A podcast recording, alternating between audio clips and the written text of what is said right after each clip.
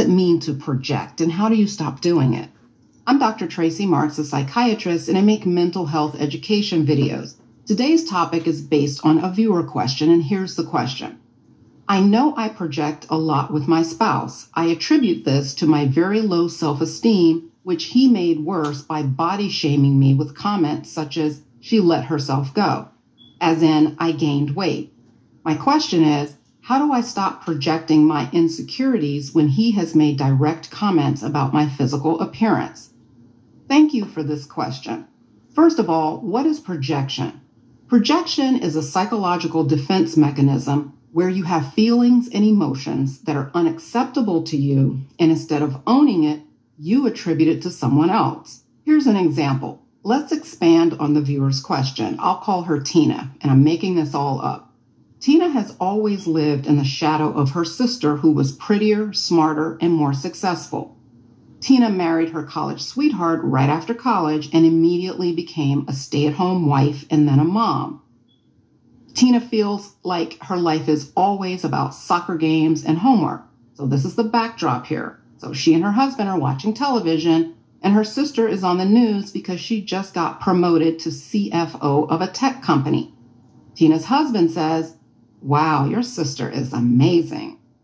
Tina feels hurt by this statement and says, I bet you regret marrying me. I've never been good enough for you. In fact, Tina is always accusing him of having an affair with a better woman. And each time he's like, What? But even though her husband does feel like she has let herself go since she had the kids, he still loves her, but he's sick of her always accusing him of wanting another woman. So, what's really behind this? Tina doesn't like herself, and seeing her sister's accomplishments makes her feel even worse about herself. Now, she recognizes this. What she doesn't recognize is on a conscious level is that she regrets getting married and having children so young. She loves her kids, but she feels like this stay at home life has kept her from blossoming into becoming the best version of herself. And since her youngest child is nine, she feels trapped in a prison sentence of denying her own needs for the next 10 years. Tina projects this unacceptable thought onto her husband, saying that he's the one who regrets getting married. And she justifies this conclusion with his statements about her weight. No, it's not a great thing to say to her, but it's not about her weight. It's about her regrets, and she projects her regrets onto him. Now, these are made up details that I'm using to explain projection. Going back to the viewer's question, I don't know what she's projecting, but the way she asked the question, it sounds like it may be around negative thoughts that she has about herself. More than likely, her weight is just the tip of the iceberg and one of many negative concepts that she has about herself. So, the answer to the question of how do I stop projecting when the person is reinforcing some of my insecurities is you have to work through your own negative self talk. If you have a strong self concept, someone's insults are hurtful, but you don't own them. They just become external attacks that you fend off. It's only when those insults penetrate your soul and become part of your thinking that you start projecting. Projecting is about what's going on in your head, not about what people say to you.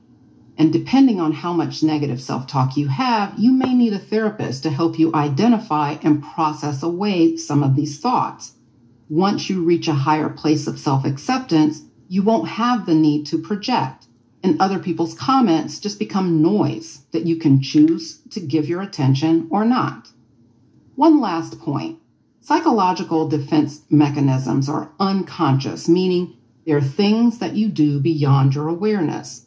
Some people will use the term subconscious, but that's really an incorrect term. Using a psychoanalytical model of the mind, the mind is split into the conscious thought, which are things that you're aware of, and unconscious thoughts, which are things that you're not aware of. I think people use subconscious because unconscious sounds like you're asleep. That unconscious is an adjective that describes being mentally unresponsive. In this case, unconscious is a noun that describes a part of the mind. Psychoanalytic and psychodynamic psychotherapy seek to make the unconscious behaviors and motivations that you have conscious so that you can change your thoughts and behaviors. The way we do that using a, psycho- a psychodynamic approach is to ask questions about decisions that you made, reactions that you have that tell a story that reveal why you do what you do. Here's an example, starting with the problem of emotional eating. A cognitive behavioral approach may involve examining your distorted thoughts about your body, looking at how you feel about food, or implementing mindful eating techniques to prevent you from overeating. You're trying to change your behaviors and your thoughts without looking at the root cause of your thoughts and behaviors. And there's nothing wrong with not trying to get at root cause because with CBT, cognitive behavior therapy, the focus is on the here and now and trying to change behaviors regardless of the reason for the behaviors. A psychodynamic approach could be to talk about what food meant when you were growing up, or find out who in your life made you feel good about the way you looked. Through that kind of exploration, we could discover, for example, that